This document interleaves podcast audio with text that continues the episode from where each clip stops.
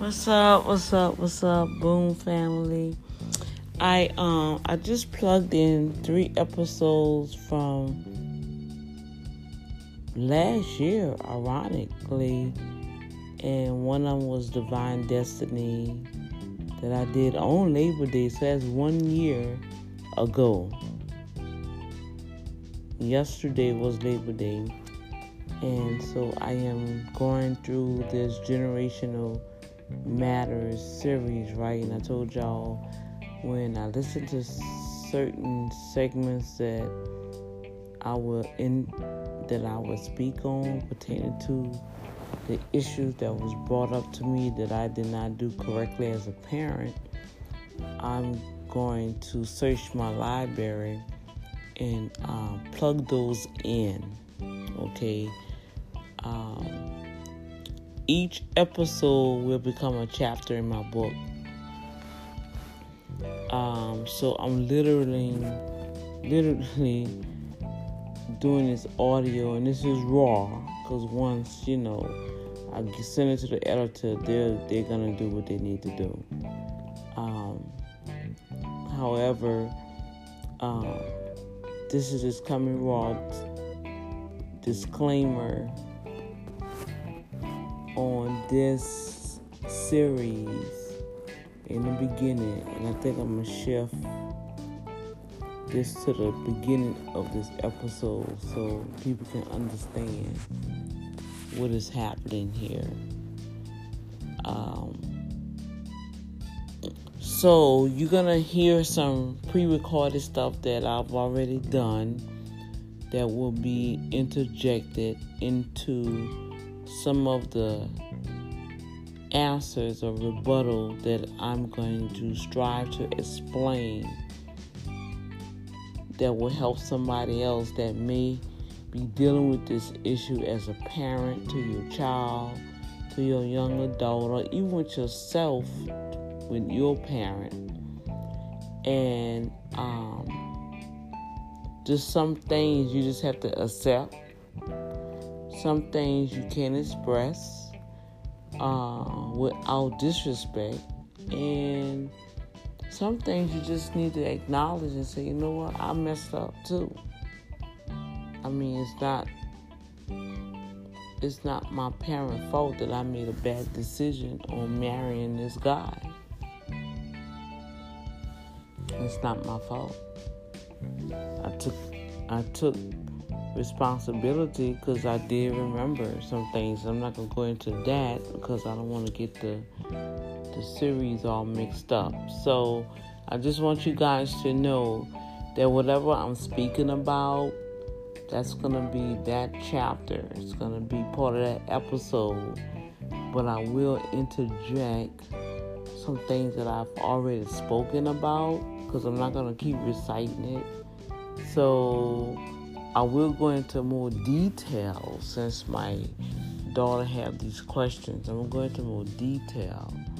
And I also wanted to become a teaching segment also to express where the parents, such as myself, won't walk in condemnation and get stuck and allow the the negative forces to put you back in bondage right?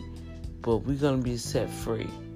Now it's up to each person that has been affected about a question or memory or trauma or just something that happened to them.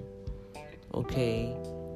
It's up to that individual to acknowledge it, take responsibility of it if it needs to be ask for forgiveness, give forgiveness, release it, let it go, and then we got to move on, y'all. Um, I am not going to allow my children to put me in this box because they feel like I didn't do A, B, C, D, F, G. I am not going to allow them to do that to me. I know for a fact that I did the best that I could have done for their lives to be better the way they are now, and their lives are way better than what mine was. Ain't none of them been on drugs. Ain't none of them been in jail, knock on wood. The two oldest ones was the first one that was popping out with babies. Um, not my fault that the men walked out your life. I'm sorry that you felt that they felt that I didn't take time out to sit down with them, right? And teach them about my life and about love. Well, I didn't never experience true love. So how can I teach that to you? I know what I expected. I know what I was giving out. I I know I was giving out true love on how I was raised in the community, how you treat people, how you care for people, how you supposed to be there for people. I was taught old school ways, so that's the only thing I knew how to bring into my parenting, opposed to all the abuse. Okay, and so this generational matter it does because as you see in the world has just society is just going crazy and i really believe that is issues that have not been dealt with so i am taking time out to deal with these issues this list that my daughter brought up the oldest one then brought up now and i know um, each one of them gonna have their own little thing that they're gonna want to sit down and talk to me about, fine. But don't sit there and talk to me with a hate like it's my fault. Your life is the way it is. Uh, I could say the same thing. I could have been in the Air Force and retired. I could blame my mom for that because how she was. Um, they have new terms now narcissistic behaviors, narcissistic parents, codependency, uh, all these new terms that are popping up, most psychologists and psychotherapy and mental illness and all these different classification syndrome. I mean, they have all kind of words and terms, bipolar, not just depression, but you got bipolar depression, cycle split personality disorders. And my Lord, when I was doing the research on some things last year during a surgery series, I had to stop and walk away from that because it was so much information out there, you guys, that it's like, oh wow, we didn't have all of that. We didn't have internet to type in one thing abuse and then you got all these different types of abuse. Just when our parents whipped our behind, that was a whipping. You took it and you just dealt with it, and you just don't do it anymore. Now, if a parent will go outside and get a switch off the tree and whip your behind and leave welts, then they will take you to jail because they say that's abuse. We're in a different time zone now. So our children feel like, you know, we let this happen and that happen and we didn't do this and we didn't do that. But it's a whole different time frame. And I believe that that needs to be taught instead of just one way. And so now we got the millennium generation, the 21st century generation coming up that they're smarter, they're wiser, they're able to speak their mind, speak their opinion. You know, they are able to um, just do certain things that we was not allowed to do. It was like, you know, you don't speak, you don't interrupt an adult. If you in a room with adults, the children went in another room. Now you got parents talking about all kind of stuff right in front of their children. You see, you got the children asking them questions. You got the children telling them um, well, I don't want to eat macaroni and cheese. I want this. Oh, okay then, but let's go and get this. Oh, I don't like this food. Why I can't go get Chick fil A? Okay, you want Chick fil A? Okay, we'll go get Chick fil A. Well, when we grew up, you guys, if we would have said, oh, I don't like them peas and them beans, well, guess what? You go get you a glass of water and a slice of bread and you go to bed. So you either eat what's before you, right? you don't eat nothing at all. That's how we was raised. Now we raise our children up now like that. they'll say that's starvation. Y'all see the time change? You see the, the difference? And see, our children now, they don't even understand the time change. My mom had me way back in 1949. 1949, they was going through the civil rights movement, where the white folks was calling black niggas, right? Was lynching them, killing the men, raping the women. So they was in survival mode, right? And so in that little transition, certain things we didn't have privilege to. We wasn't privileged to. They wasn't making the money that our children now making. My daughter now at 30 is making more money than me when I was 30. When I was 30, I was only making maybe like 10, maybe 10, 11, 12,000 dollars a year. But they didn't realize that I also was putting them through private school. I didn't shop for myself. I sacrificed to pay that tuition for private school because public school at their age was horrible. See, little things like that, they don't, they don't, they don't take in consideration for that. My oldest daughter, whatever, um, they was like, well, I don't even remember going to two, three schools. That's a shame. My son been through four different schools. Well, every time you move, you went to another district. You didn't. You didn't. And they have a car. Now back then, I did have a vehicle. I was able to get me a vehicle in 1997. I was able to get me a vehicle, right? And so I still was going through my little thing, trying to raise my children. So I didn't take my children out of school. I kept them with that same address and I dropped them off. Okay, when they started catching a school bus, is when we had moved into another place in Arlington. And that's a whole different thing. I don't even want to go into all of that, but it's just certain things I'm I'm I'm I'm brainstorming right now because if you listen to the first uh, episode, a lot of things my my daughter was bringing up, she got to realize now nah, I got to go back. She done open up a lot of things, right? And just when I'm thinking my mind is settled and I could be, begin teaching certain stuff by her bringing to light of certain things. And I want to explain it to her. I don't want her to feel that I'm not, I don't care about how she felt. But that's in the past. But since she brought it up, I want to deal with it. So she can go on with her life. But now she gonna have to accept the responsibility. She gonna have to acknowledge. Now, are you willing to forgive me? Because from the conversation and how she was with me yesterday, even though she kept saying, Well, I respect you and da da da, but the way she packed her children's stuff up and they just left. She didn't even give me opportunity to say anything because when I was trying to reply to her, she kept cutting me off with another question, another question, another question. Then I just shut down and got quiet. You know, because you wasn't you was throwing questions at me, but you wasn't giving me the opportunity to not only answer the question but explain. You didn't want to hear what I was going through. You didn't. To me, it felt like you didn't care.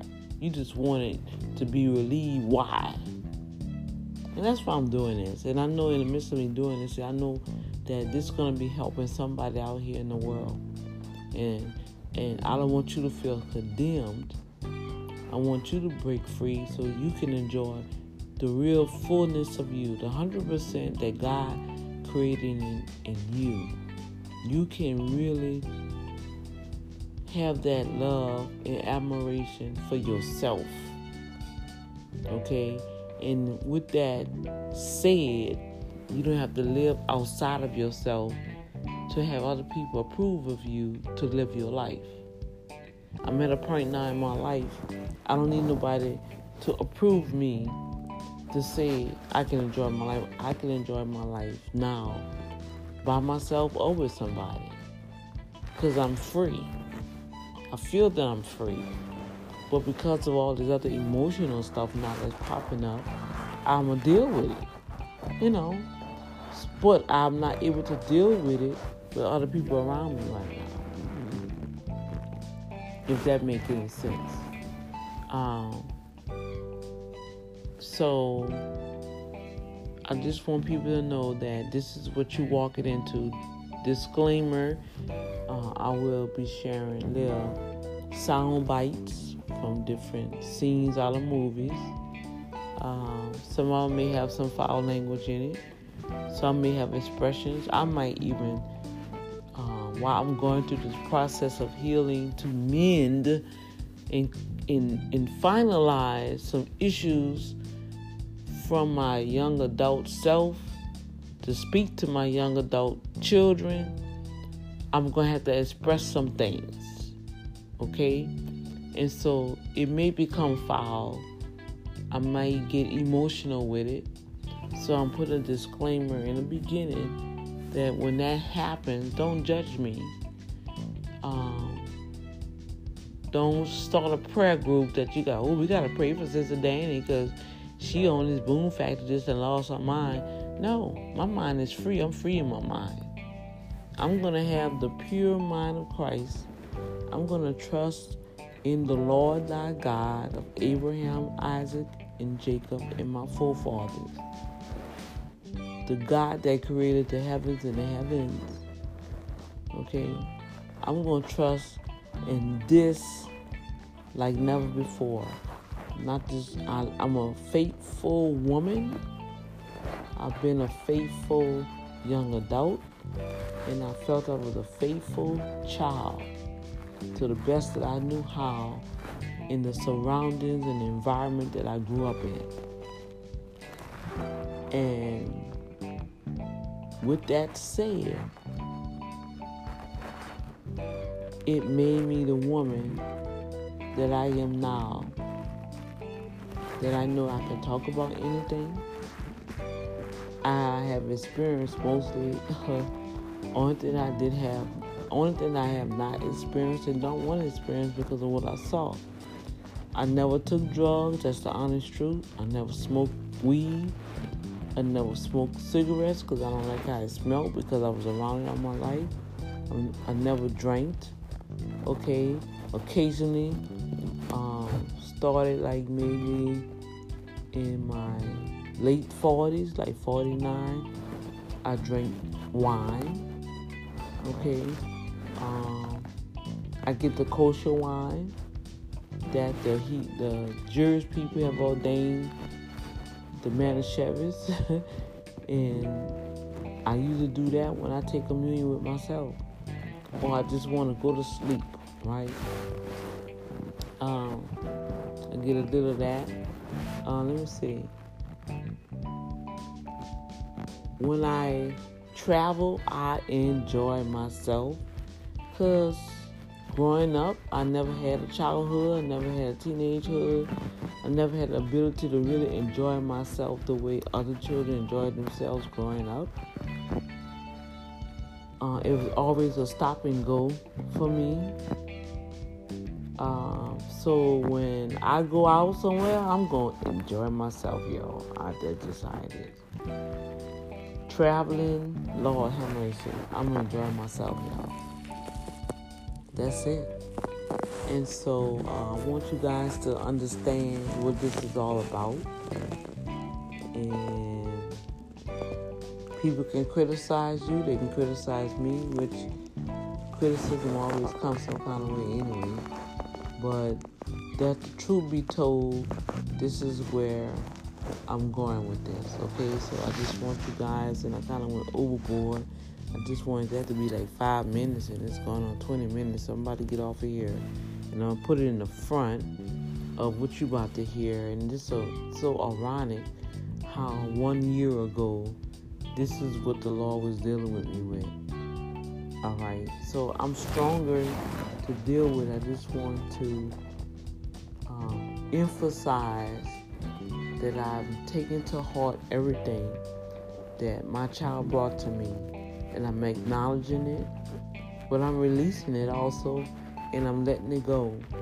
And that's all I can do. And I have to move on my life. I have to move on. Because if I dwell in it, I won't make it. I won't make it. So I have to express myself. I have to do this. And this is going to cause a delay in something I have to do because I have to sit here and recollect and remember things that I need to remember. And uh, I'm not going to force myself. I'm going to allow the Holy Spirit to help me um, to do this here. But I just want, I just need her to know that I am touching on this. And I'm freeing myself, and I want her to be free. And I want her to be free. And I want somebody out there in the world to be free of yourself. Be free of your pain. Express your pain. Express if somebody hurt you, you feel that your parents didn't do A, B, C, D, F, G, take time out, go out, say, look, mom, dad, who, if they're alive, you know, meet with them, but don't disrespect them. Don't holler and scream make it seem like they made it your fault. I mean, their fault, your life the way it is. Just express, you know, just, you know what I'm saying? Um, let each party have an opportunity to share their life, share the world. Don't blame children, okay? Don't don't blame your parents. Please, let them express themselves. I have accepted my mother the way she is. Period. And she got to deal with that with the Lord. Um, we talked about stuff, things happen, but at the end of the day, Danielle had to take responsibility of her choices, and I and I did. That's why a lot of people didn't know some of the stuff I went through because I didn't tell nobody. I, how they say, the old folks say, you make your bed, you lay in it. Just acknowledging and taking responsibility and moving forward. What's happening with the millennium children? They're making their bed, they don't want to lay in it. They want to blame somebody. And that's not fair. Okay, it's not fair. And we all have sacrifice as parents, and that's what this episode two is going to be about parenting. And I'll probably be sharing some other stuff that may sound like I'm going through a rabbit hole, but that's the only way that I can talk some stuff out to recollect some things that ha- has happened to me that I really didn't have nobody there for me to talk to and express myself. I was a young girl, got saved as a young person, and I tried to do everything that the Bible say to do. It didn't work out. I was mad with God for almost like a year and a half. Went back to church, tried to do what I had to do.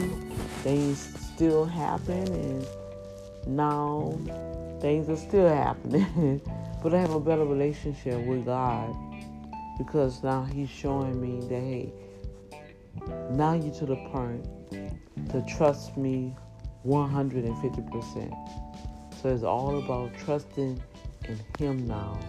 And because of that, I have seen some things move within 24 hours when I totally did what He said to do and how to do it.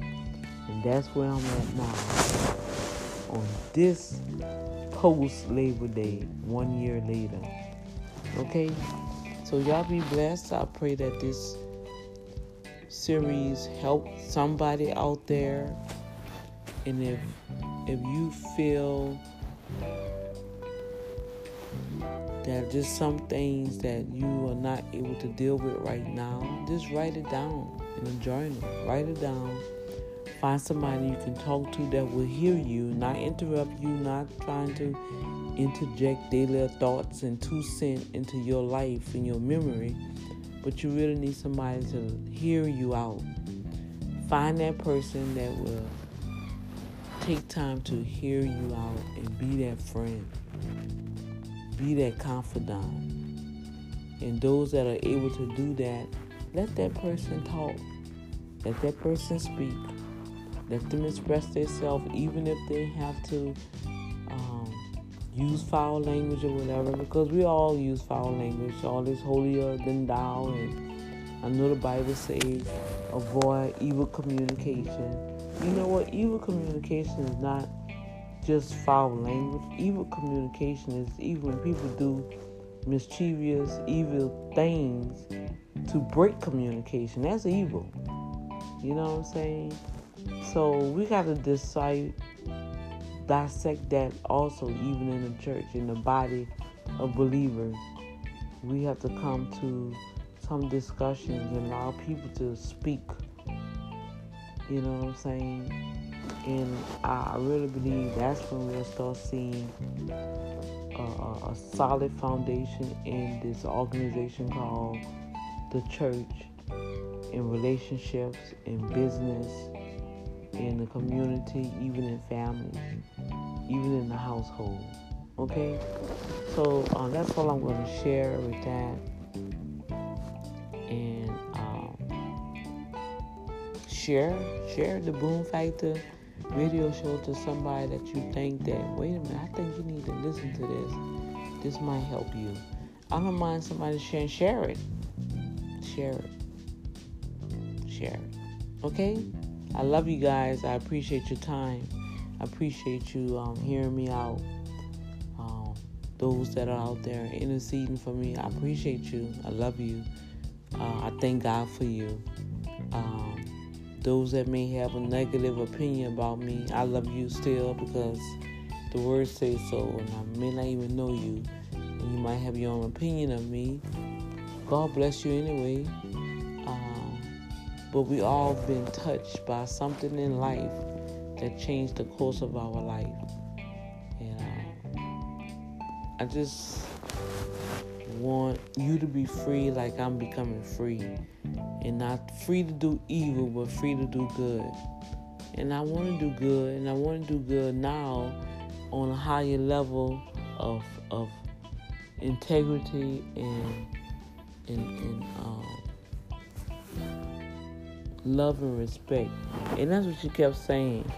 Yeah, you taught us about independence, and you taught us about integrity and you know, and never to be jealous of others and be leaders, not followers, and you have no friends, and if you have sex, you're going to hell, and um, you don't need to be with friends. You you got no friends. Jesus is your only friend.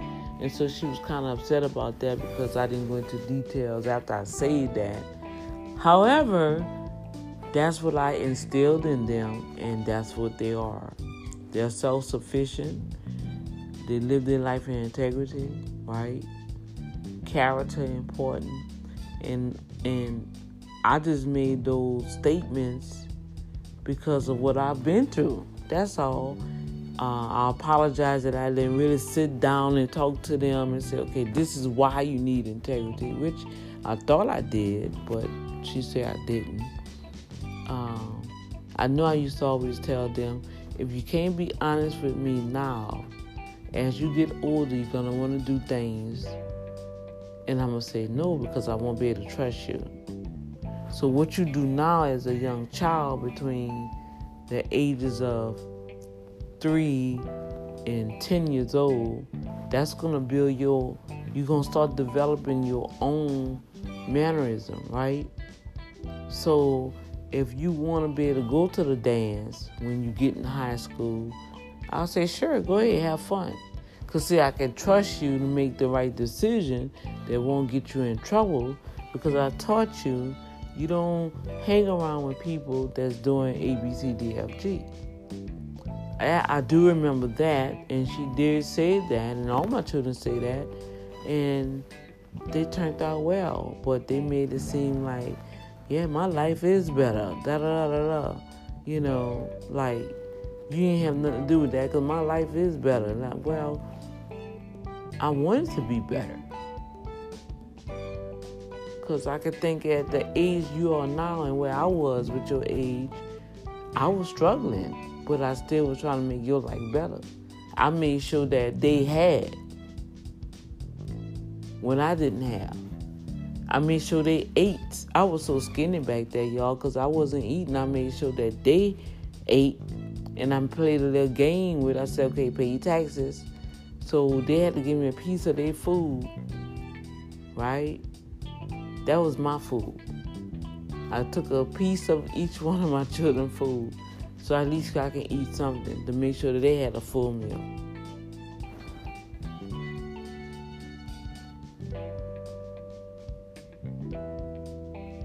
I'm gonna leave y'all with that. All right, I'm out. See you on the next episode.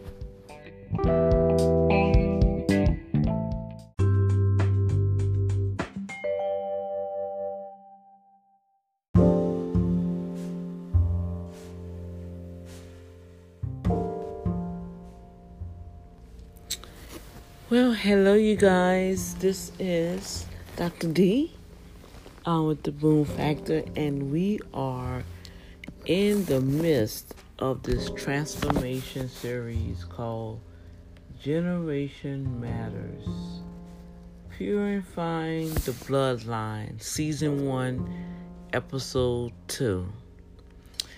During this episode, I want to address the issues uh, that my daughter expressed. I don't want to make light of her feelings because that's just where she's stuck at right now. And I believe until she can really uh, forgive me and accept the fact that I didn't know to this extent the pain that uh, the pain that she felt and I respect how she feel. Um, the questions that she asks, I want to answer them, and also to respond on how I dealt with what she brought up. Um, it was so much that I had to like really dig deep and go through different scenarios that she mentioned. And I say, you know what? Yeah, I did dealt with that. I left that church. Uh, yeah, I remember that in that relationship. When I found out, I left the relationship. I didn't stay in it, y'all. And she mentioned about love. Well, I didn't know what love was. It was lust. Okay. Um, my mechanism was I just didn't sleep with somebody just to sleep with somebody. I was very selective. And when I chose to be with that person, I was with that person. I didn't I didn't cheat on that person. Anybody that I was with, I was 100% true to that person from heart. Um, I didn't hurt, intentionally hurt anyone. I didn't go into a relationship with the idea is I'm gonna use this person, I'm gonna get into this. No, I did not do that. Like I explained to her, even with her dad. I thought I was, I knew I wasn't in love with her dad. It was a spiteful move. And I think I shared it on the Boom Factor um, last year sometime. And it was to get back at my first. Um, so let me let me um give you the the the the questions she asked me that I can remember. These the main questions she kept asking me, and she wanted an explanation why. Okay, so I'm gonna give her her answer to her why.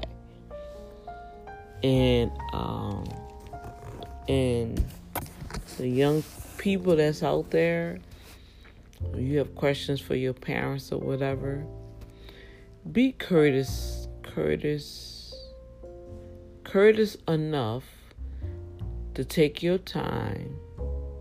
And when you ask your parents why they did not do something in the past while you was growing up, please give them time to pull that stuff out their memory vault and give them enough courtesy to explain um,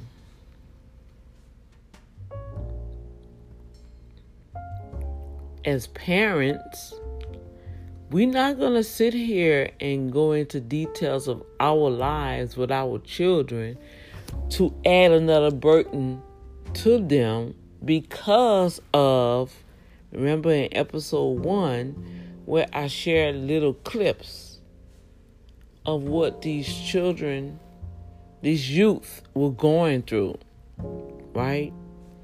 So we got to display strength as a parent to be there for you children, young adults. Most of the time, I'm not going to say all the time, and I'm not going to say all parents, but most of the time, and most of the parents strive to do the opposite of what their parents did to them. Even now, I see what she's saying. Well, my daughter gonna know every detail of my life so she can have a better life. And my son, okay, that's very good because see now you have time. You don't have to struggle. You have a good job that's making good pay. You have transportation so y'all don't have to walk and catch the bus. You're not tired when you get home. You can cook your meal or go stop and go buy a meal. I could not afford that. So by the time we got home, I'm tired. I'm helping y'all with homework. Okay. Then when I decide to go to school, I gotta do my homework, take a bath, get a couple of hours sleep or whatever, and then do this all over again. So you tell me, Boom Factor family, where did Danielle have time to even sit there and breathe? because at the end of the day, when I look at my life, I was on autopilot, uh, survival mode, so much that I was on autopilot. I just did what I had to do to do what I had to do. Okay, so the question she asked me, um, why I didn't give her details about what love was. Okay. Number two, she asked me about why I didn't sit down and literally talk to her about men. What to look for, what not to look for. And then she said, Don't worry, I'm gonna get on my daddy the same way. Well, you know, I felt like this if your daddy would have did right by me, we would have been in the same household. I believe he probably would have done that, but he had his own little life. I had mine. Okay? Uh, number three, why I allow other people to whip them, chastise them. We're gonna deal with that. Um, she asked me number four. She wanted to know every detail of my life and why I didn't sit there and talk or explain to her or with them about my life. Right? Okay, so that goes back to what I was saying in the beginning. And number five, what is love and have I ever been in love? And why it goes back to number one again. Why I did not sit there and explain to them what love was about because she felt like, and then she started weeping on this one. You know, she felt like she couldn't, why she can't hold down a relationship, right? She wants to experience love why she can't experience love and she want that in her life before she died. Well, I want to experience it too. But I, I can't explain on her end, but I want to experience it too because I never had it. All right. Um. I'm trying to see if something else that she said. I'm sure it probably was more, but it was getting too kind of heated up. And my other daughter said, "Uh, uh y'all gotta calm down. Why y'all yelling?"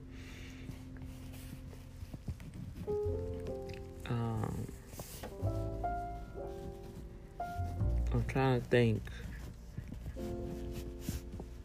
Um, I'm not finding no excuse. I'm I'm I'm acknowledging and accepting responsibility as a parent, but I also gonna give answers to everything she asks. Okay? So I want this to be a fair a fair I don't know if I should call it what a uh,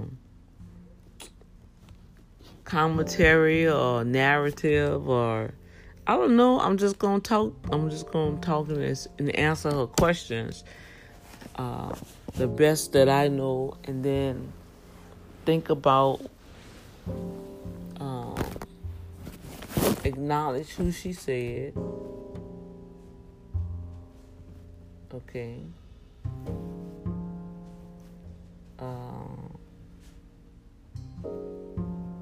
At that time, these was the men that was in my life. I was growing up. All right. So, question number one was, why didn't sit down and give details about love? I guess I go to the next episode for that because it's already been ten minutes. I'll just let this be an introduction. So. Uh, we're gonna, I'm gonna answer each one of these questions for my daughter, uh, so I won't be interrupted. And then I'm gonna answer them, and then I'm going to explain what what I was dealing with at that time. Um,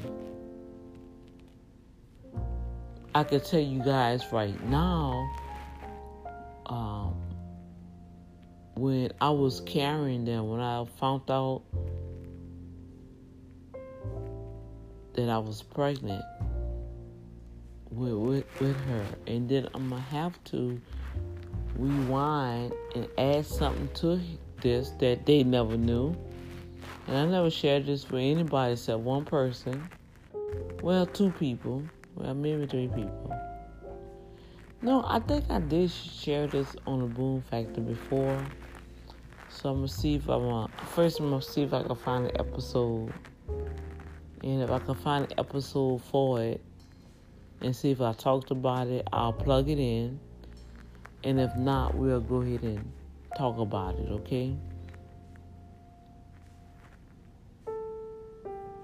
I think I hear the phone that I was looking for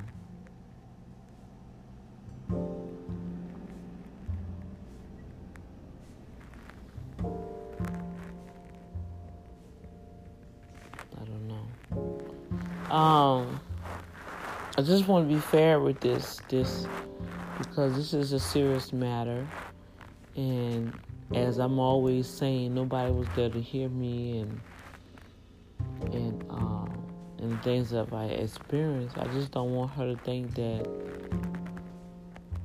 I'm I'm not hearing her. I I heard her. The thing about it, she did not allow me to express when I was striving to share to answer her questions. She cut me off and threw another question, another question. She did not allow me to really explain to her um, what was going on at that time, and I did do something about it because she felt. I kept hearing her saying this to my other daughter. Yeah, cause if I if I um I got on so and so when he called himself trying to um, tell Adam something, I'm not gonna play that. You know, I'm not gonna play that. Ain't nobody touching my child. Okay, but I'm so glad that you was able to do that. And so when i felt that some that i gave i did give um, the church that I was going to, and there's only three, four churches I think I've been really involved with, and um,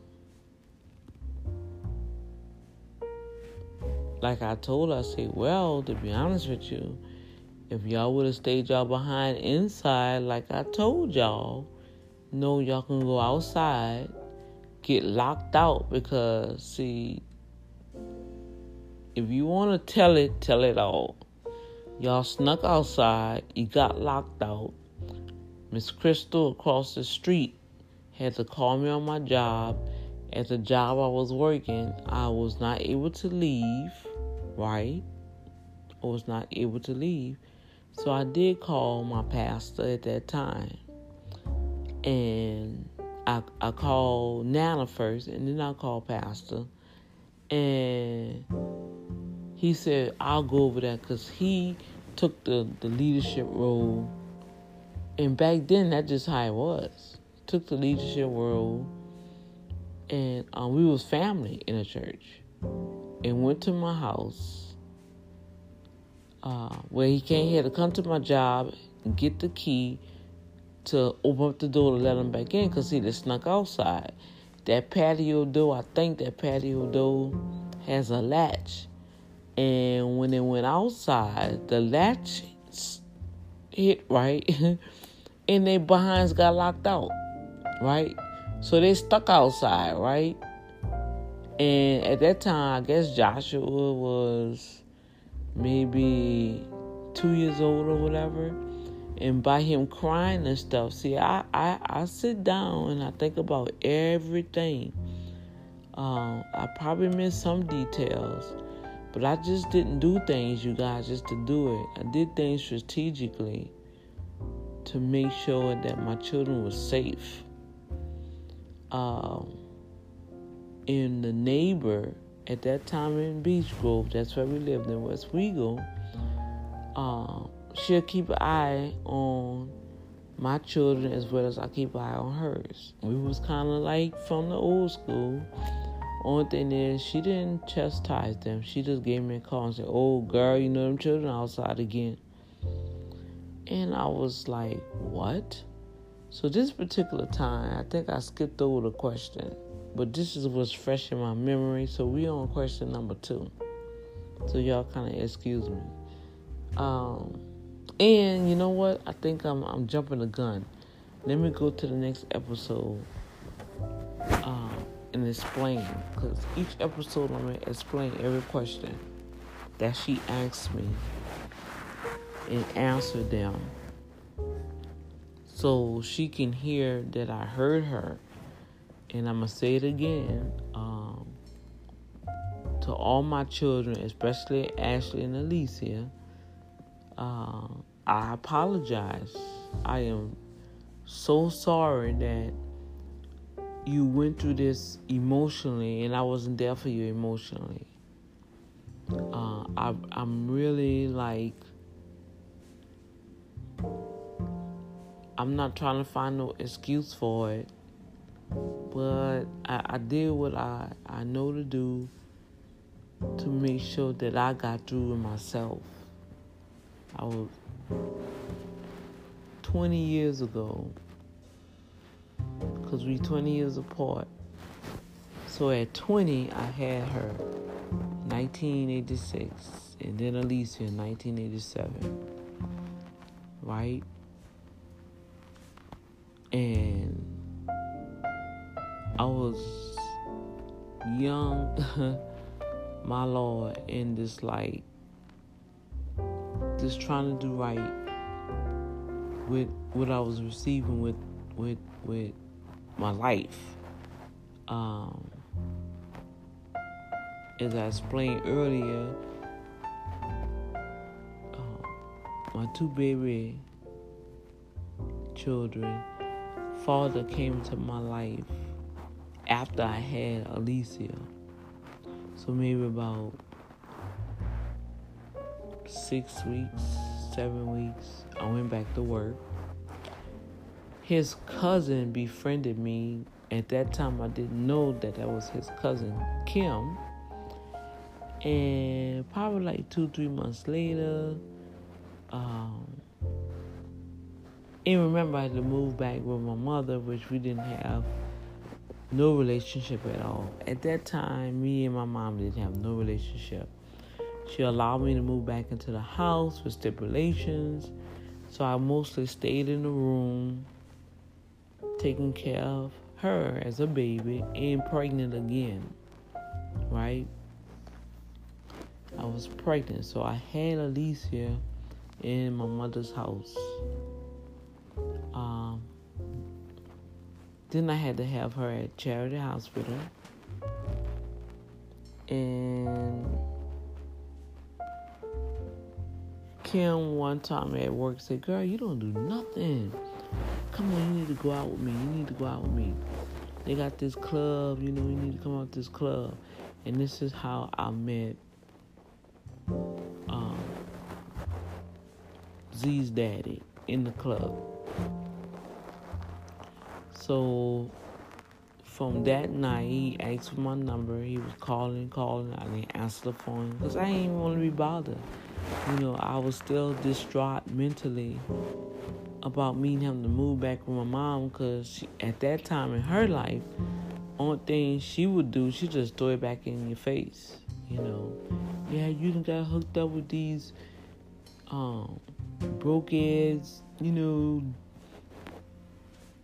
you know, Negroes and but that's the other word she used, you know, and yada yada yada and you know, now you're back in my house and all this kind of stuff. So I gotta hear that every day.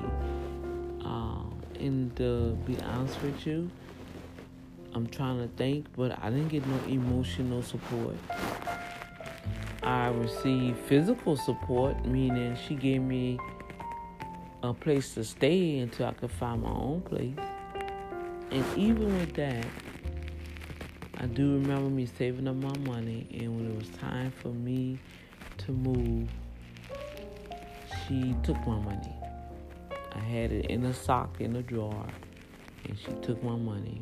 And she told me, she flat out told me, nobody be holding down no money in my house. Anything in my house is mine. Okay, so how do you expect me to get out your house if I'm saving up money to get out your house and you take my money? Wow, right? Okay.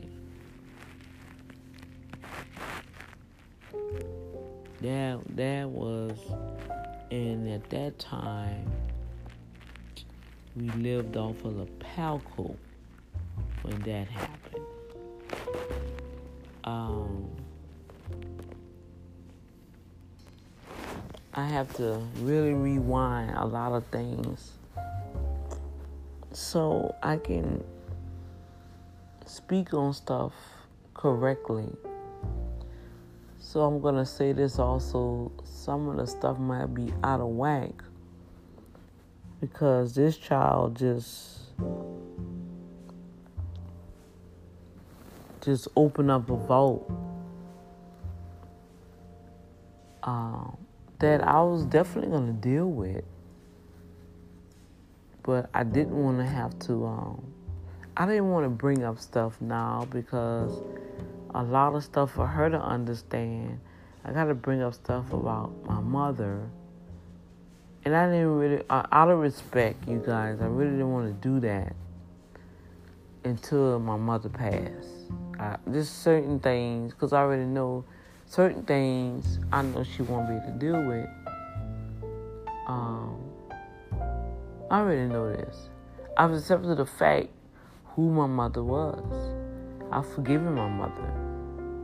Um, and the reason why, because the Lord told me, and another movie. This is another movie that I'm gonna add to this this episode. The Shack. Everybody should go watch this movie. This is an excellent movie about forgiveness, right? Shack. I mean, that is so powerful. And so when I saw that movie about Shack, it gave me the ability to not only forgive my mother, forgive my dad, because at one time, I was mad with my dad because he didn't come back to fight for me. I felt like he abandoned me. I was like, why you didn't come back and fight for me? And the Lord said, he did come back. He kept coming back, but your mama blocked him. You didn't know it, but I knew it and I saw it. And so the things that she would say, right? Now she expressed, my mom, she shared some things with me during um, my lifetime, just talking.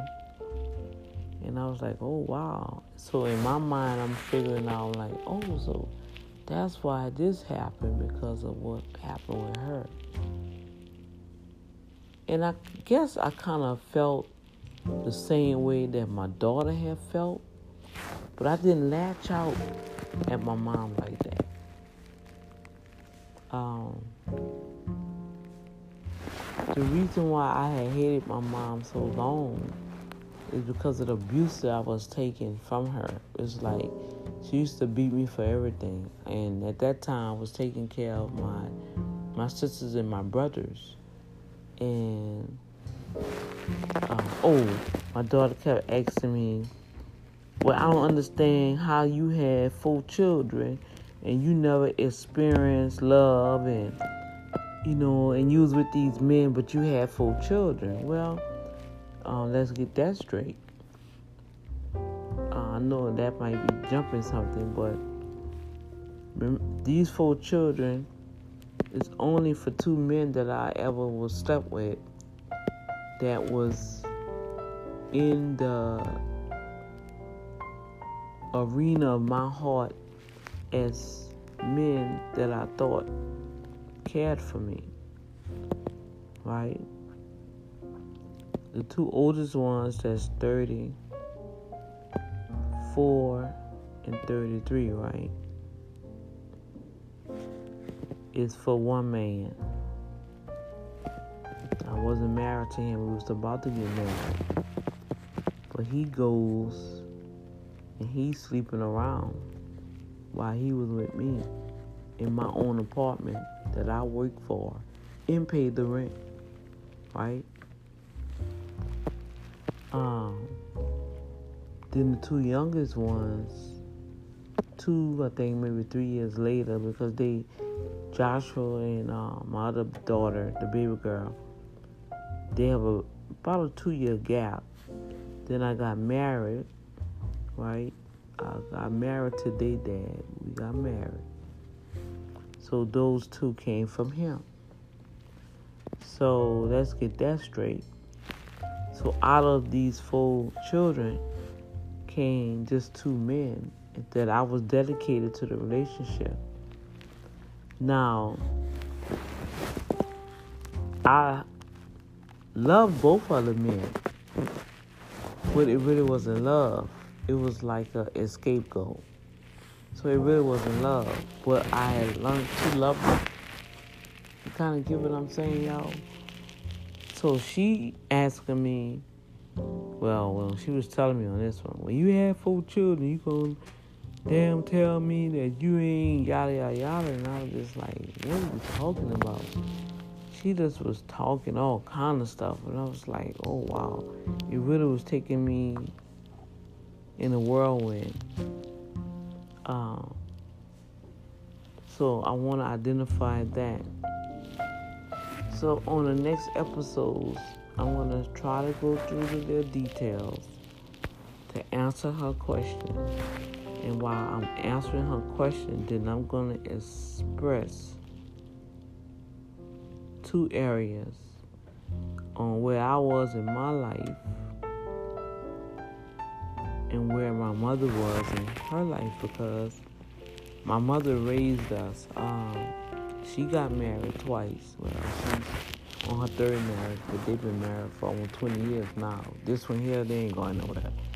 They married to do up do us part literally.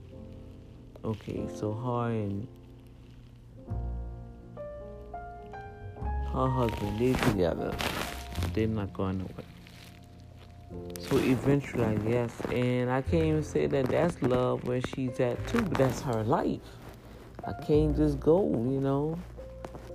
And and I just certain things you don't cross barriers, right, y'all? And certain things I feel that children should respect their parents. And she kept saying, I respect you as a mom. I appreciate everything that you've done and but she still had like this little hate in her tone. It's how she was coming at me. That she really, really despised that I did not do the things that, the questions that I just shared with you guys. Um, she didn't hear me out.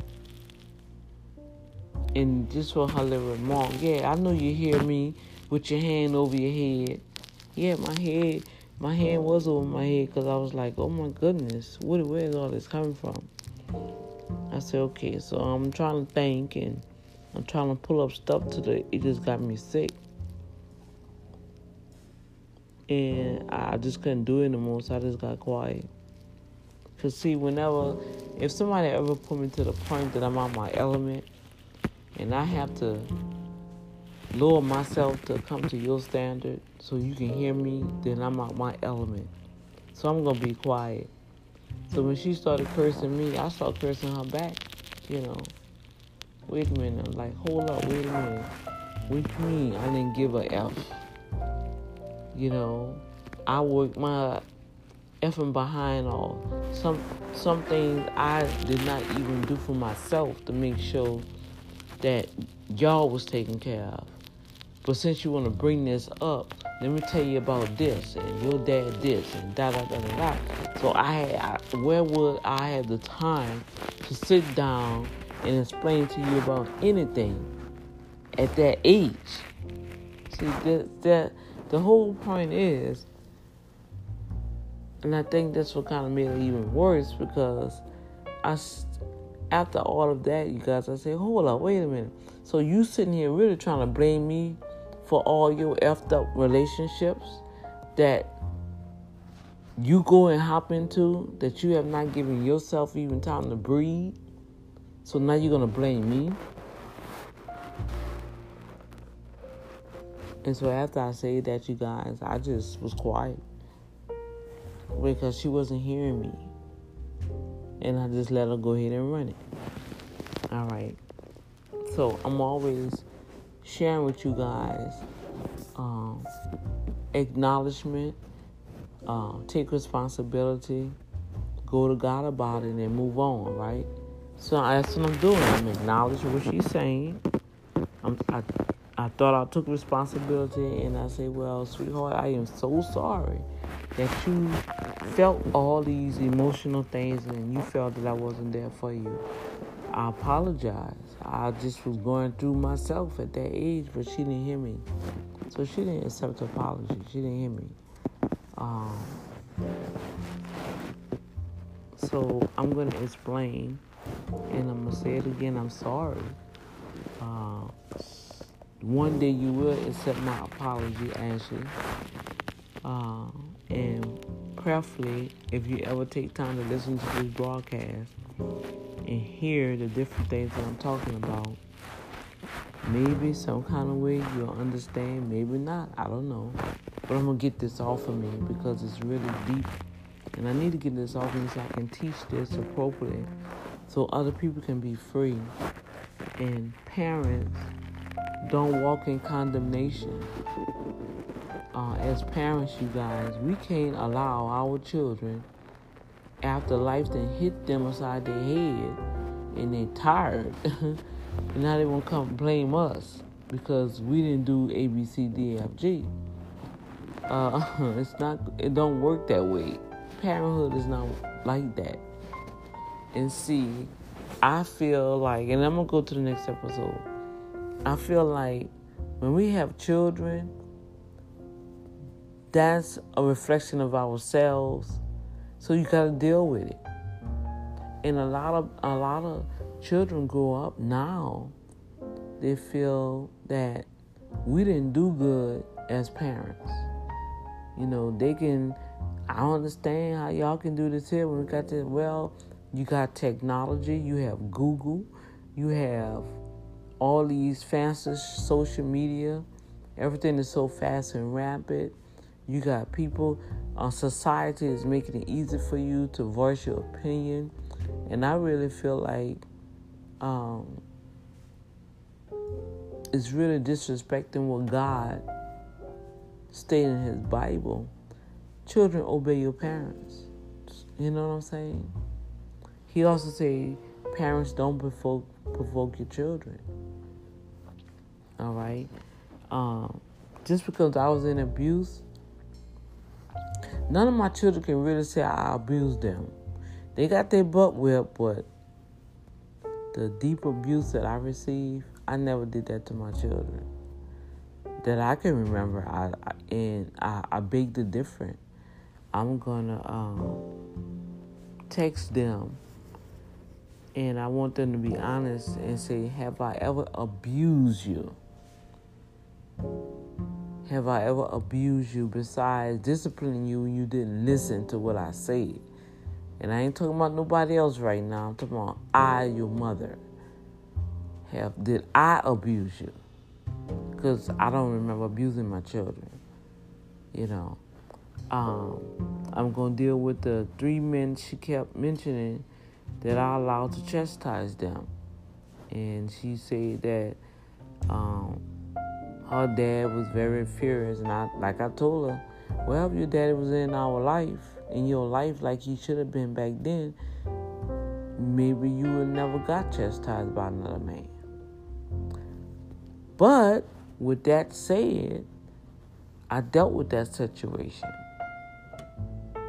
Okay? So let me go to the next episode and uh, explain to explain each one of these questions. I'm just trying to um, this is just a brainstorm um, to this to this part right here. Okay? All right.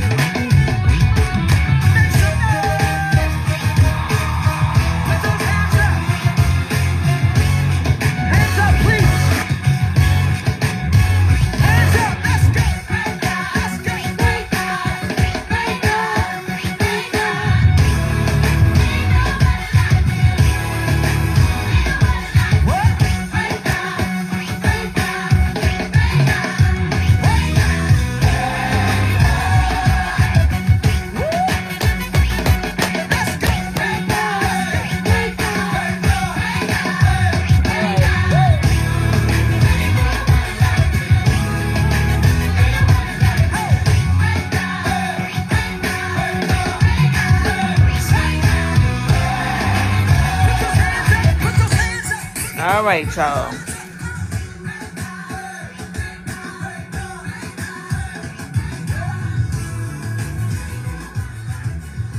We serve a great and mighty God, and no matter what happens, you know Dr. D gonna make a way. Hey, and we gotta do pre-recording, slice it in half, put it together. Hey, I'm not gonna let the enemy think he have victory. Hey, I know how to do the gumbo mix, right? and that's just how God want us to be. He want us to continue on pressing forward.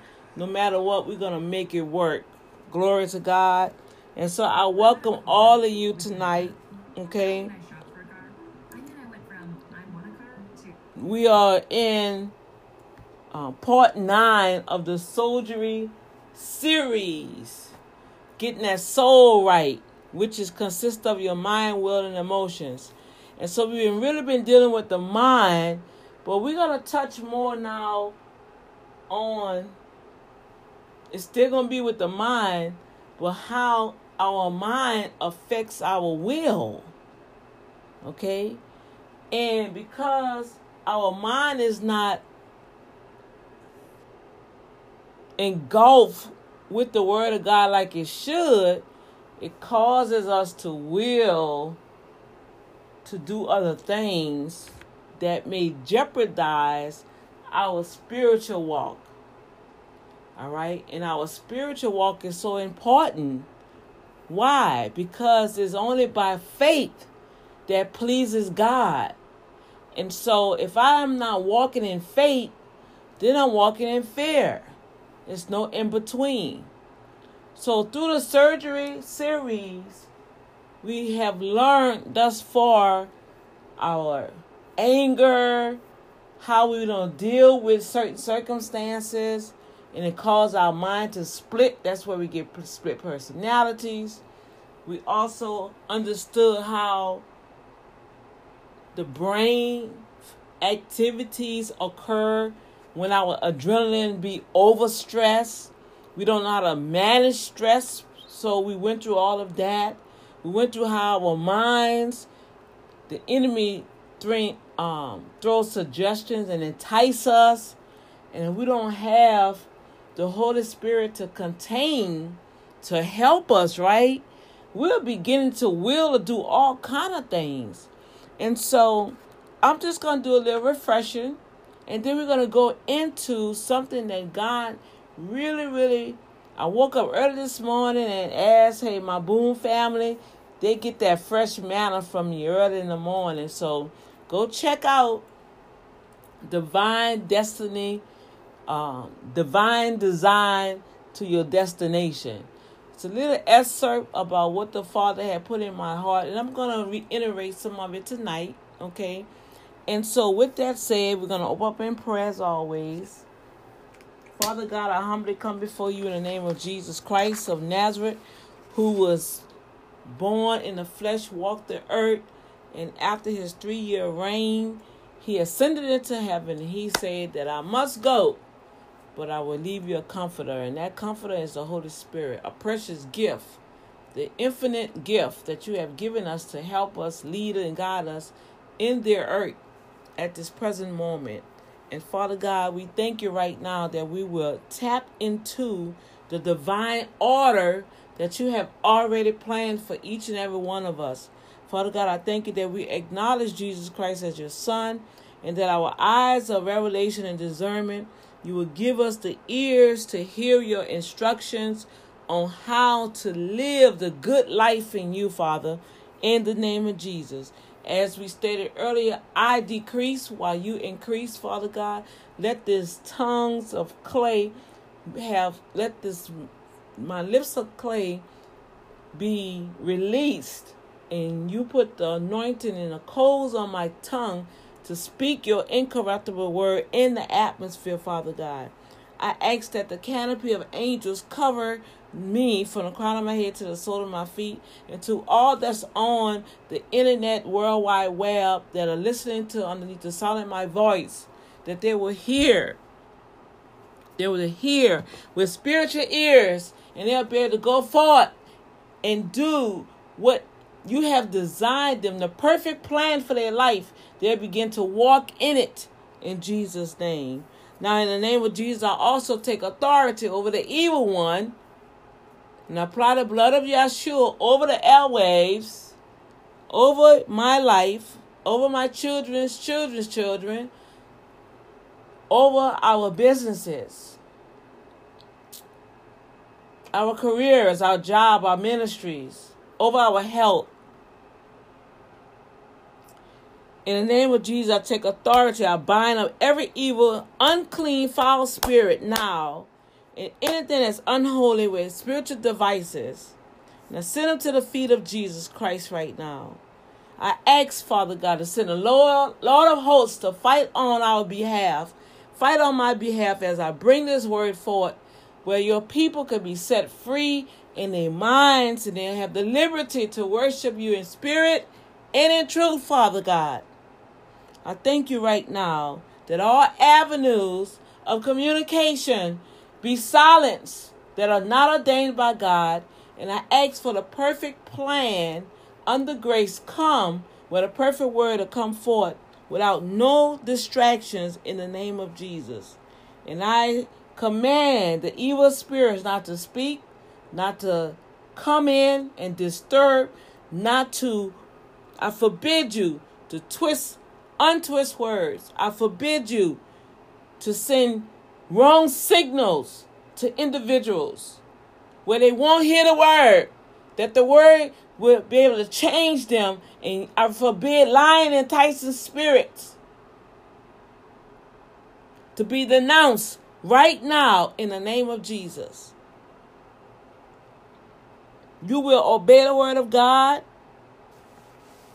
You will submit to the authority of Jesus Christ of Nazareth right now right now.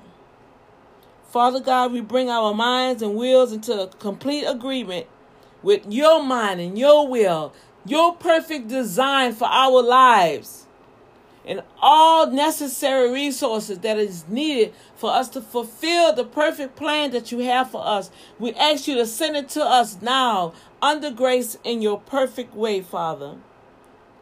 And we cover it with the blood of Yeshua. And we give you all the praise, honor, and glory that's due to you. In Jesus' name, amen. We have no air in this building. It's ridiculous. But we thank God we have a fan.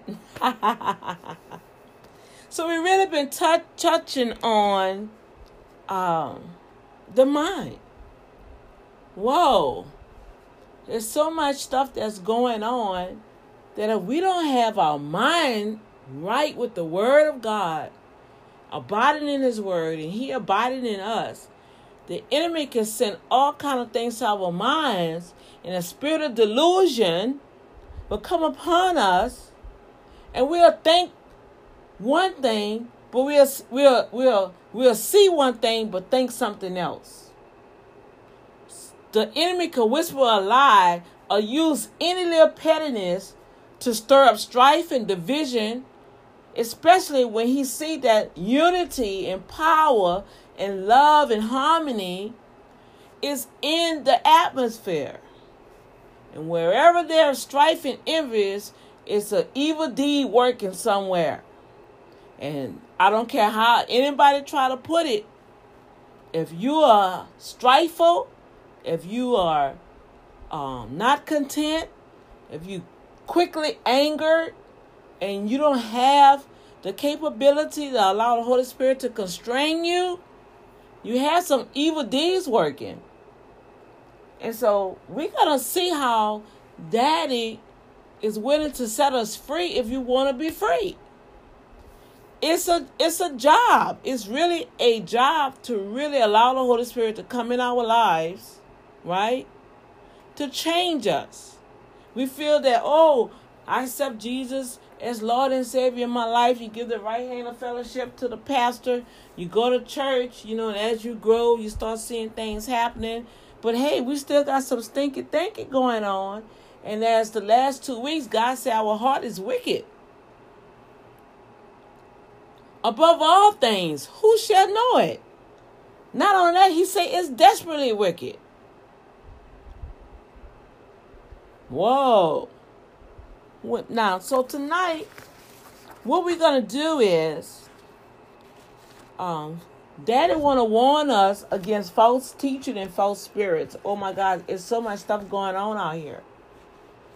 In First Timothy four and two, it tells us warning against false teachers. Now the Spirit expressly states that in the latter time some will abandon the faith to follow deceitful spirits and the teaching of demons, influenced by hypocrisy of lies, whose conscience are seared as with a hot iron. Whoa, my conscience? Yes. You have your conscious and your subconscious, and we're going to talk about the will that's within the soul combined with the mind and emotions because of your conscience. Your subconscious is very active. That's really what we living off. But that subconscious, that's dormant, some that's what holds the strongholds. The hypothalamus is like the hard drive in a computer in your brain. And a lot of things that's going on with us that we be like, I don't know, I don't know, I don't know. We sit down and be still and know the salvation of the Lord and allow the Holy Spirit to come in and start searching our hearts, we'll be freer. We'll be able to worship God in spirit and in truth. We won't have all this animosity. We'll know and be able to experience love while we giving love. I also noticed that also that God is really helping me with. A lot of people have not really received the true and living God love. So when somebody come along like myself that demonstrate God unconditional love, hey, then you're suspect or you know or they'll try to provoke you. You know what I'm saying? Which is really out of order. Why would you why would you even go to that degree? I'm going to put on I forgot this recording. Okay. Cuz I want to upload this on the Safe Zone broadcast, which you can listen. Safe Zone broadcast has its own podcast now. Praise the Lord. So I will be plugging in the messages on there, okay, that you guys can listen to. All right. And we've been on for three years. So I'm to go back and start all over. So some of you guys that are new, you'll be able to really, really get that that real good word, that good teachings. Okay. Now, first, the five senses. Okay. Um, let me just share. This was this what Daddy woke me up with this morning.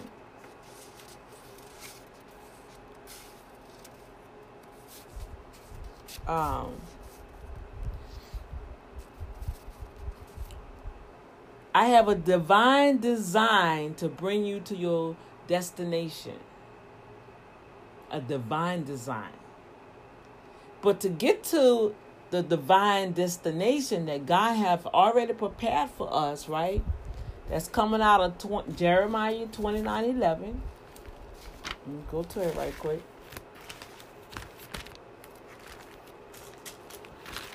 When we understand, well, let's rewind.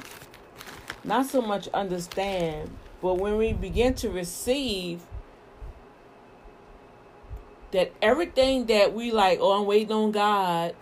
I'm gonna do this here and I'm gonna go do this and I'm gonna wait on God and we praying, we're gonna wait on God. For what? It's already done. He's already given it to us. That's like me having this um what is this?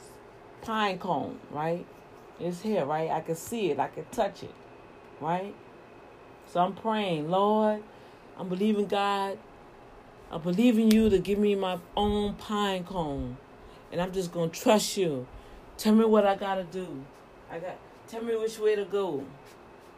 And I'll go. So Daddy God, like, you ain't gotta go anywhere. It's, I put it there, it's already there for you. Pick it up and run with it. But Lord, I'm praying, I'm praying, I'm believing God for my pine cone. I'm I'm I'm I'm standing, I'm fasting. You know, tell me which way to go. Of what I gotta do. You have to do nothing. It's already here. You, you see what I you see what God is trying to show us? So he was like, daughter, I have the perfect plan. I have the perfect resources. I have everything that you need already equipped for you. Your job is to seek me to fulfill a task, to go about acquiring it as if you already have it. So when I pray before the word says, before even utter off our lips that God already hear it, right? Right? Jeremiah 29 11 says, For I know the thoughts that I think toward you, says the Lord, thoughts of peace and not of evil, to give you an expected end. Then, then shall ye call upon me, and ye shall go and pray unto me, and I will hearken unto you. And you shall seek me and find me when you search for me with your whole heart. See, this is a thing. So because we are so accustomed of things the way the world have everything materialistic now, right? So we we working, you know, we get that paycheck, gotta go pay them bills. You know, yeah, I'm working hard, I'm I'm working, I'm doing, I'm doing, right? For things. We already have them. But to get it, it's already in front of me. My house that's debt free, my my car that's debt free, my my building is debt free. Everything that I'm believing God for is debt free. Is there already? It's already there. Listen to me good. It's already there before me. But I can't see it because I haven't sought God out first. Whoa. Come on. I haven't searched him with my whole heart. Whoa. All right, Dr. D, where you going with this? What you talking about? I have to let God in my heart. I got to let him have my whole heart. The closer I get to him, the more he'll make me see which way to go to live in a divine destiny. You see, as I'm growing in God, and He's showing me them little things in my heart, and I release it, He open up more of Him. And more that I understand Him and who He is and what I mean to God, then ways open up unto me. Doors are open unto me, and I can walk in them. But until I open my heart, which is the mind, the soul, the mind, will, and emotions, that's the only way I will begin to say, wait a minute, what I'm working all this for? It has been right there all the time. Let me show you. Our warfare is not carnal, but is mighty due to pulling down of strongholds, bringing every thought into captivity, found in 2 Corinthians 10 5, unto the obedience of Christ, to the obedience of the anointed one, Romans 12, 1 and 2, especially 2. Be not conformed to this world, but be transformed by the renewing of our minds. Renewing of the soul, mind, will, and emotions. I'm not able to do anything willing and obedient to eat the good of the land if my heart have not been surrendered all I surrender all. Have you surrendered your heart to the Lord? I surrender all. All to be my blessed Savior. I surrender all. See, we haven't surrendered all. We're still holding on to stuff that's back here stored in the hypothalamus. That stronghold. I'm, I'm going to help out. I'm going to show you what, what was going on. Because, see, it gets touchy. You see? And we, we, we want to walk by faith and not by sight. Trust with the Lord with all your might but guess what? When them tests and trials hit your butt, we're gonna see if you're gonna live by faith, not by sight. You're gonna you're gonna revert back to that mind and trying to figure things out. Why? When it's already there. Oh, but you can't see it. I forgot you can't see it. Cause your heart. Ha! You haven't given your heart to the Lord. Now, the five senses have a lot to do with it in our bodies. The five senses, our sight, hearing, touching, smelling, taste. We by sight, our eyes, hearing the ears. We touch with our hands, our feet, our skin. We smell it through our nose. We taste through our, mon- our mouth and our tongue.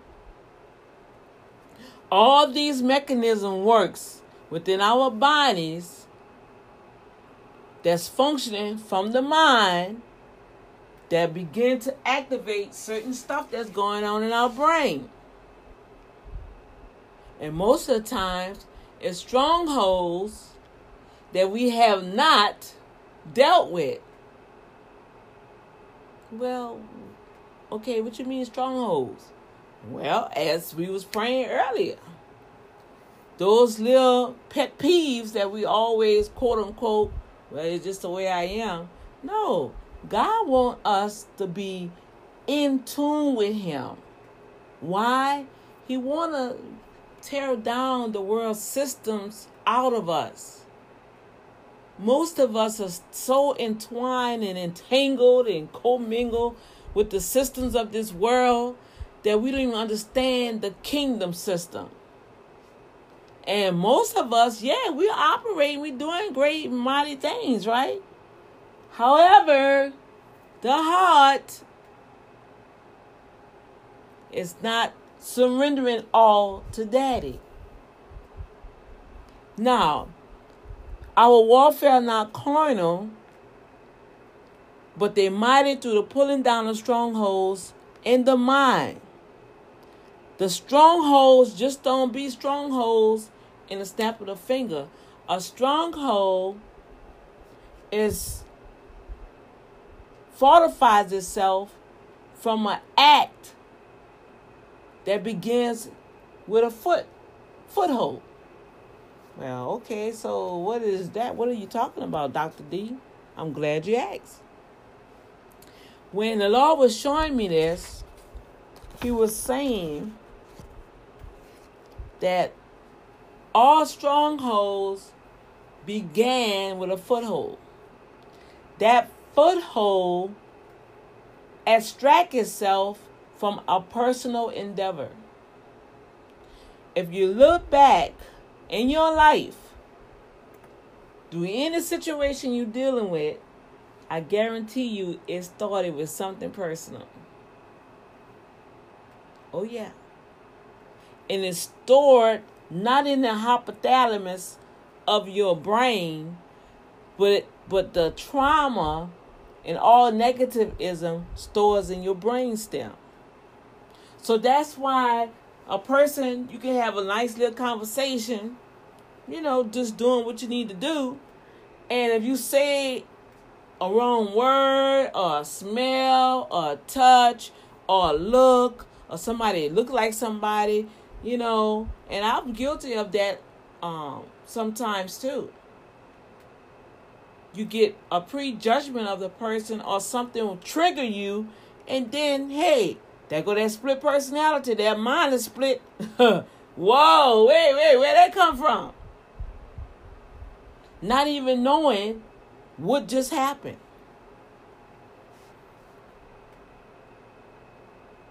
A foothold. A personal endeavor. A good example. Oh my gosh. We were watching this movie, The McCoys and the Hatfields. Lord have mercy. A whole generation, almost to the third generation, they killed off each other because of a personal endeavor. Until they got older, and thank God somebody said, enough is enough. Let's squash this family feud. It started with a personal endeavor. The friend left the wall. He saw that, hey, they're killing us all. Come on, let's go. Oh, I'm dedicated. I want to stay and fight. We're to win. We're to fight. And he looked and said, we not winning. You don't see all these bodies? I'm going home. And he left. And the other guy, I guess that was the, the, the McCoys or the Hatfields. I can't really get their name. But he stayed, wound up, got captured, was in prison. They beat him up. He came back hurt, but he came back angry at the friend because he felt the friend abandoned him when he had a choice. He had a choice to leave too. A lot of times we have choices and we make the choice and then it don't it don't turn out favorable, then we mad. For what? You made the choice. I can't get mad. What? 18 years ago? I can't get mad, but nobody but myself. Because I made a choice. God said, wait. And I made the choice to get married again to a person that literally tried to destroy me. Come on. I made the choice. When God said wait, I made the choice and said I do. Come on, see, we don't we don't really like to take responsibility of our actions, people. We go to church, hallelujah, clap your hands, you know, we doing this and doing that, but are we really gonna take responsibility of our actions? And I'm a prove a point. You know how you can always tell you have not taken responsibility of your action? Because it start trickling down on your children. Uh-oh. Now, hey, all of it's not your fault because some parents raise their children the best they know how. But if you pay attention and you have the word of God and you really seeking God for a change, he'll show you every one of my children, the things that they're going through, I can identify what I went through growing up around their age. I just pray for them. I say, now look, be careful now. The devil visit every 10 years. Look out for this. I was going through that same thing when I was your age. Be careful. Oh man, what you talking about? Yeah. Every last one of my children. See, I don't have to go looking around or whatever. Why? Because it's sitting right there in my face. it's right there. So when we take our time to identify and be responsible and say, hey, my name is Danielle. I'm an addict to servanthood or I'm an addict to help I had to do that the other day because I was listening to a recording from some years and I was like, oh my gosh, I'm the same way. Oh, Jesus, help me. I don't want to be like that. you know, so adamant to do certain things, and we think it's a godly, humble servanthood. And when we sit down and think about it, the Lord say, "Well, yeah, that was a good thing, but that's something I didn't have designed for you to do." Because of the voices, excuse me, because of the voices of others projected to us, work out your soul salvation. You got to serve. You got to be at church. You got to serve me. You got to do this. You got to do that.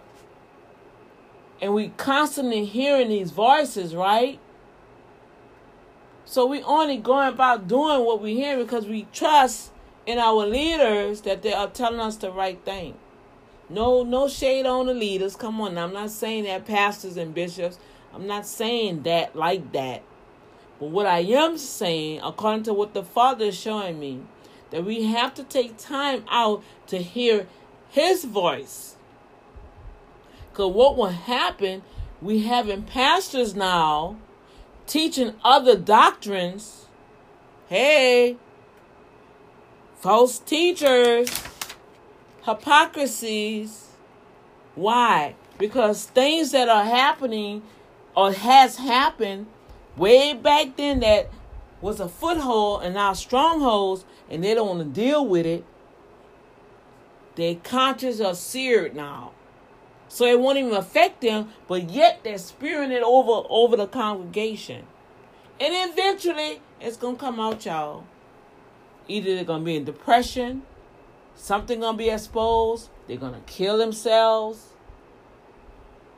Why? Why is all this going on in the body of Christ? Nobody's not taking time out and deal with the soul, the mind. So we willing ourselves. The enemy is like jerking us. He already put that hook on you, right? And he just sitting there wheeling you in, wheeling you. In. Oh, they ain't dealing with that, huh? No, come on, wheel it in, wheel it in, boys, wheel it in.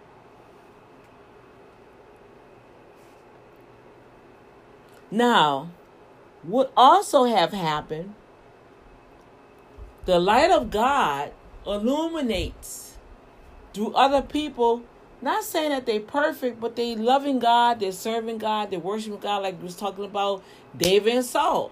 Hey, David was worshiping God with a pure heart.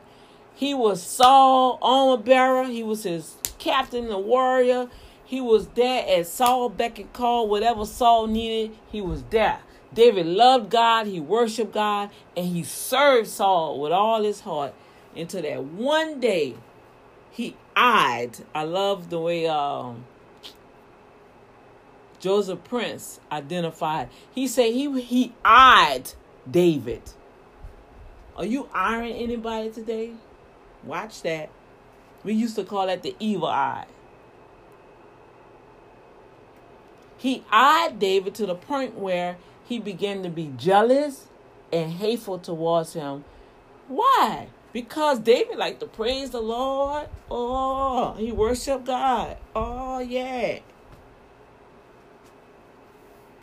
And all talking about the battle when he came back. Saul killed his thousand, but David killed his ten thousand. David, David, David. Uh oh.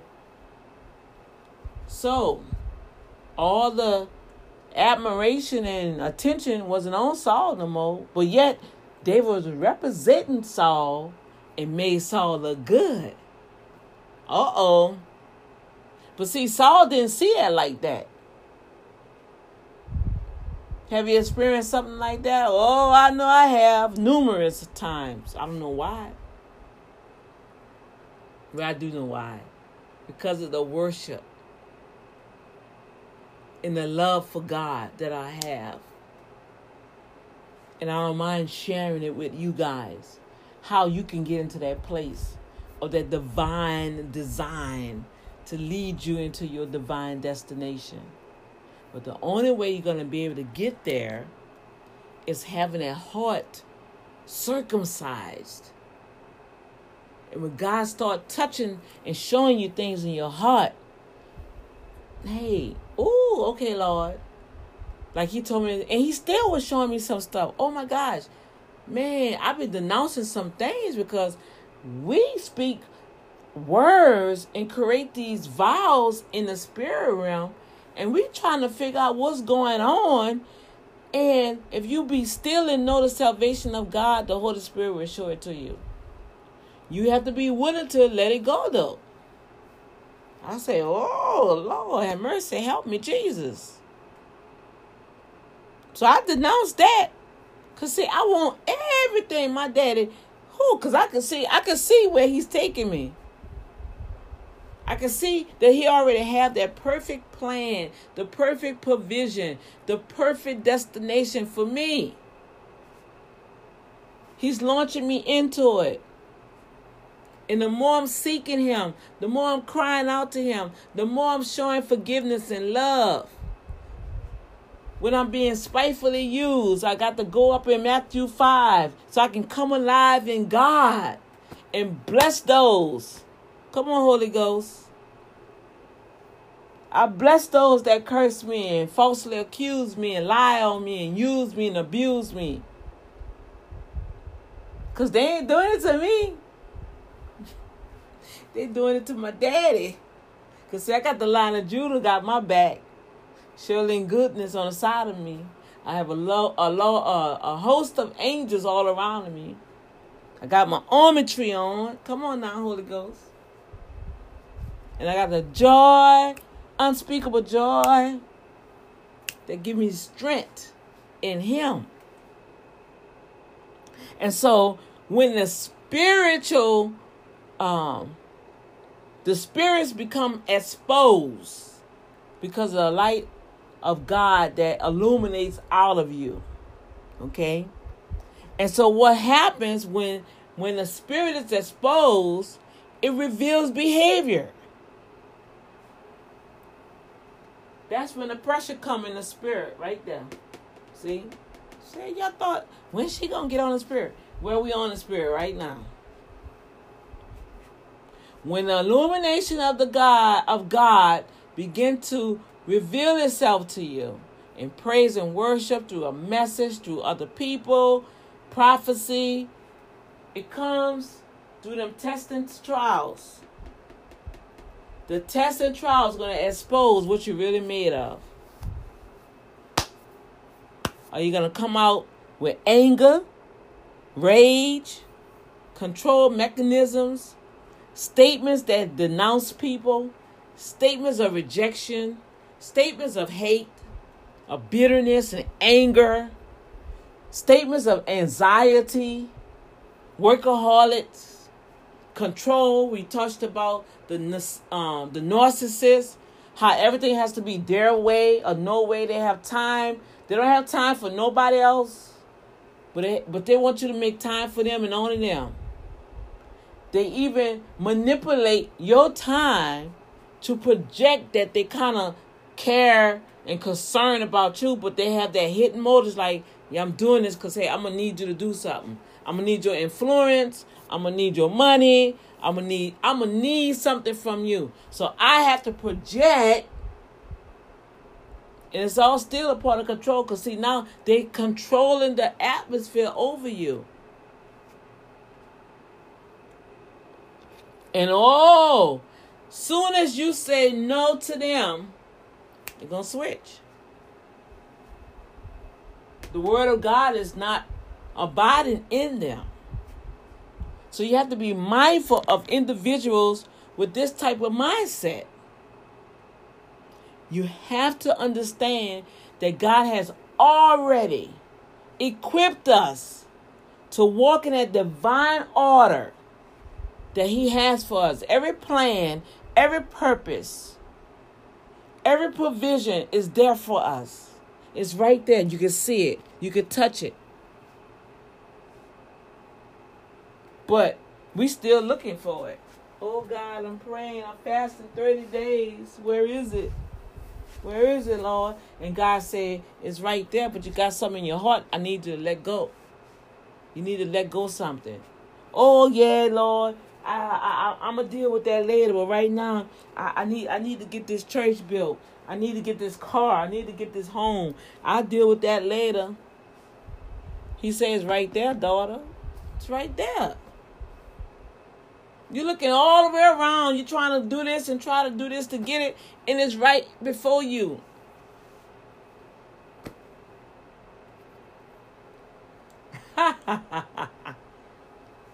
I know it's tight, but I, it's it's right. God said in Third John one and two that He wish above all things that we prosper and be in health, even as our soul prosper. In Psalms 23, it tells us that the Lord is our shepherd, we shall not want. He maketh us, um, He leadeth us the path of righteousness for His name's sake. Let's read that, and as always, the time is gone. Boy, I tell you, it just flies. Let's just flies. just fly when we when you and I began cuz I'm I'm I'm hey, I'm I'm doing it. When we begin to understand that everything we need is already been provided for us. He has the perfect plan, the perfect way, the perfect provision for us. Right? Our problem is we are so entangled, so tied up, so knotted up in the systems of this world that we don't know how to function in God's system. We're just doing works, y'all. We're not working by faith. We're not serving in faith. We're not serving by the Spirit. We're serving by works. We're not saved by works, but by grace. Hey, that's the word, right? Psalms 23 tells us that the Lord is my shepherd, I shall not want. He making me lie down in green pastures. He leading me beside the still waters. He restored my soul. When he leads me in a path of righteousness, I mean, when he he making me lie down in green pastures, he leading me beside the still waters. He restores my soul. He leading me in a path of righteousness for his name's sake. Lay do I walk in through the valley of the shadow of death, I will fear no evil. Evil come all the way around like yesterday. Oh my word. I don't know what happened. Driver, if you watching, but a speed demon jumped on you yesterday. And I just thought about it, even thinking about it right now. He rolled the window down, so it got in like that. Why is the window down on the highway? And the enemy used that situation to try to provoke fear on me. Literally, I was holding on like, Lord, what is going on? We are in the city limits, and this child is driving like a madman. What in boy, what's wrong with you? Huh? He just like, huh? And he really was clueless. A spirit jumped on my child. But it was all for me. To try to grip me in fear. And to speak something that I just learned not to do. And it was trying to build this image, and I saw it. And I refused to speak it out. I say, in the name of Jesus, Lord, slow this car down. And eventually, we got into the area where all the cars where they have traffic, so he had to slow down. I said, Lord, thank you, Jesus. So right then and there, I had to take control of that fear that God delivered me from. I had to capture it in my mind and speak the word over it and bring it into the captivity and obedience of Christ. What is that? God say, fear no evil. He did not give me the spirit of fear, but power, love, and a sound mind. So I had to capture what the enemy was trying to create in that car. Because he wanted, he's he's he's mad. I know he's mad. He's raging now because he could not get me to do something that he tried to get me to do, to get rid of me. No, I see you. Can you really say, you guys, are you really paying attention on how the enemy is manipulating situations in your life? Like a chess game? all in your mind, delusion. I mean, all kind of riffraff is going on. Are you really taking time and saying, God, what is going on here? Oh, he gonna tell you what's going on. He gonna deal with you first. But see, we don't want that. Mm-mm. What? Oh no, Lord, that ain't me. I'm. Oh no, no, God, that that's not me. That's the other person. Now I'm praying to you because I need this here. I need this. I need this bill. I need money for to pay this bill. I see what you're saying, Lord. Help me. Forgive me for that. But what you talking about? And Lord said, wait, wait, no, no, no, no, no, no, no, wait, wait, wait. So now you God now? So you trying to tell me that what I'm showing you about you, and that's not you? Cause see, I already got your answer for you, but I can't release it. I can't peel the scales off so you can know where it is. Because it's right before you, but you can't even see it because I'm trying to get you to deal with a situation and you don't want to deal with it. It's a stronghold that became a, that started with a foothold from a personal endeavor way back then. You need to deal with it. Spirit of rejection, childhood trauma, abandonment, sickness and disease come from curses from family generation. Come on, y'all. I know I'm talking. See, we don't want to deal with these personal endeavors. Betrayal, we don't know how to forgive ourselves, and we sure don't know how to forgive other people. How in the world are we going to say, Thy will be done, Thy kingdom come in the earth as it is in heaven? Give us this day our daily bread, and forgive us of our trespasses, as we forgive those that trespass against us. How can you forgive others if you haven't forgiven yourself and received your forgiveness from God? Whoa. It goes back to that heart. That heart is messing with their head. Their mind is split. You can't hear, you can't see. You don't even know what to do. You just all about you doing the most. You're just everywhere. But you but you're still preaching. Oh yeah, you still Facebook Live. You still serving the homeless. You still visiting the sick. But some stuff that needs to be dealt with, you're not dealing with. And God said, until you deal with it, you would it's right your your opportunities is right before you. But you will not see it until you get this stuff right in your heart. And see the the tests and trials are our pressure points. Or oh, he gonna press it. He gonna press it to the point where hey, hey, I'm you know what? I'm just gonna check out. See, that's what the devil wants you to do.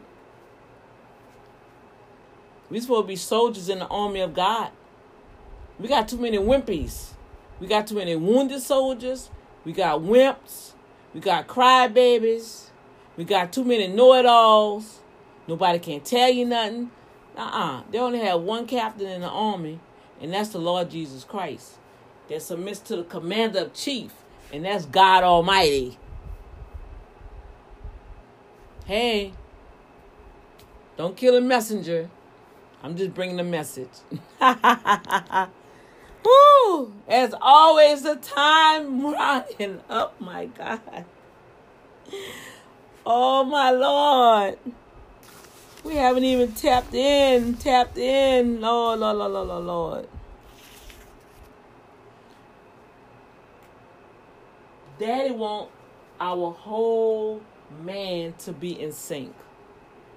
The spirit is so important in these last days to hear clearly so we can see where he's taking us. Lead us in the path of righteousness for his name's sake. See, God gonna lead you in that path because see, it's his name he's backing up. Stop trying to represent your name. Whoa. If anything need to be branded is the Lord. Right? Ooh, I can feel it. I feel it. I know, I know, I know. It's gonna be all right. It's gonna be all right. But if we can get our whole man in tune with the Holy Spirit. Come on now, I know what I'm talking about. Man, you'll live this life of joy and peace like never before. You'll be able to rejoice. Oh my gosh, it's so wonderfully. You'll be so free and light, and you'll be able to soar like that eagle, flying, looking down. Oh, okay, all right, I see, I see, I see. But we have so much weight on us. What the scripture says, how the weight is so easily beset us. Let's, let's cast the weights off. Cast the constraints off our minds.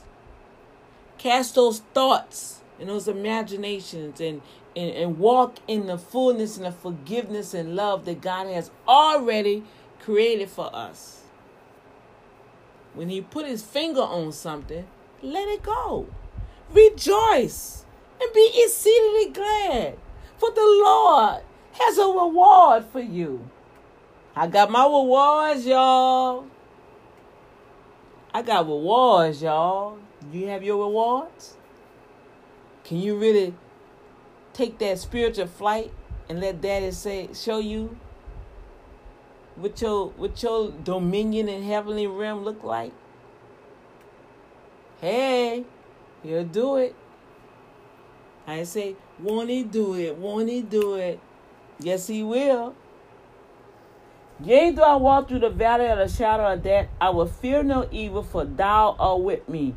Thy rod and thy staff, thy comfort me. Do you know what that really means? We're walking in a valley of the shadow of death right now in the earth. The rod that comes to not only protect us, but to guide us. And to discipline us. we don't like that word. But the discipline is so good. The discipline is where the freedom lies. When the Lord showed me, He said, "You, you, you, what, you whining over what? A building your legacy, your name on a building? Well, hold up. You better worry about your name written in the Lamb Book of Life. Man, I was like, what? Yes, Lord. You ain't got to tell me twice. I'm done. When the Lord begin to strip, strip,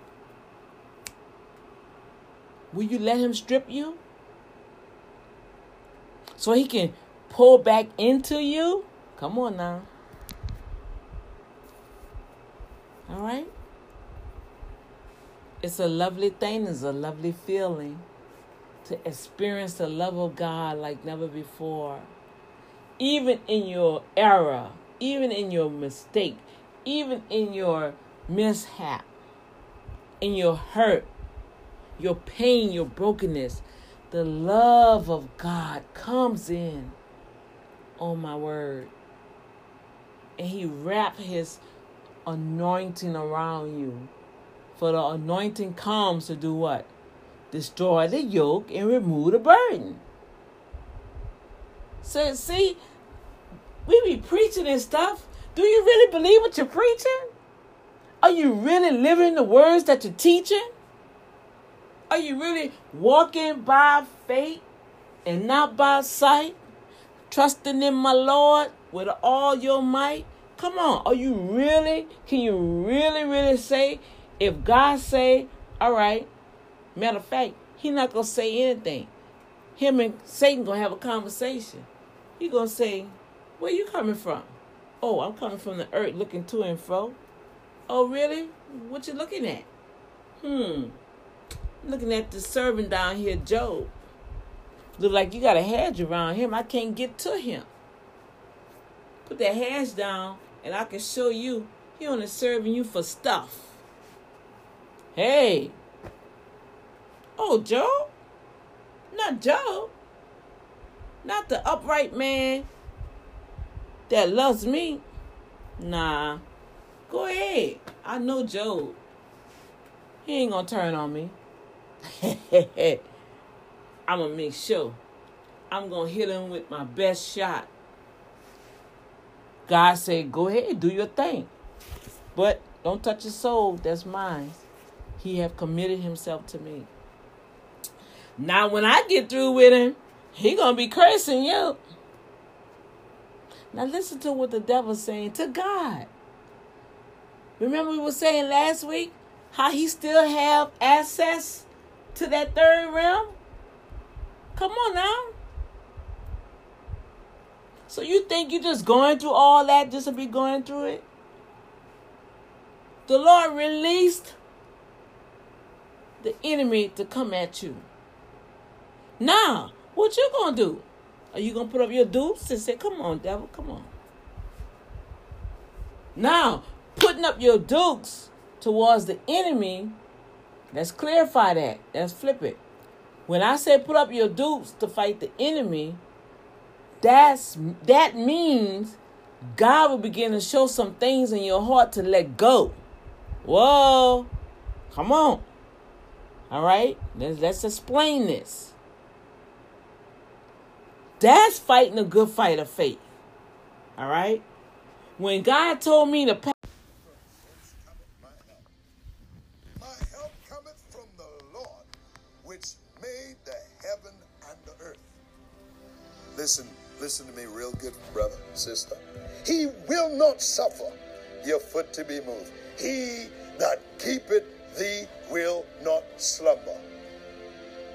Whoever's plotting against you, they're wasting their time. Of course, we know our arch enemy, the devil. He's always plotting against us. But he have to work through people that's willing to cooperate with him.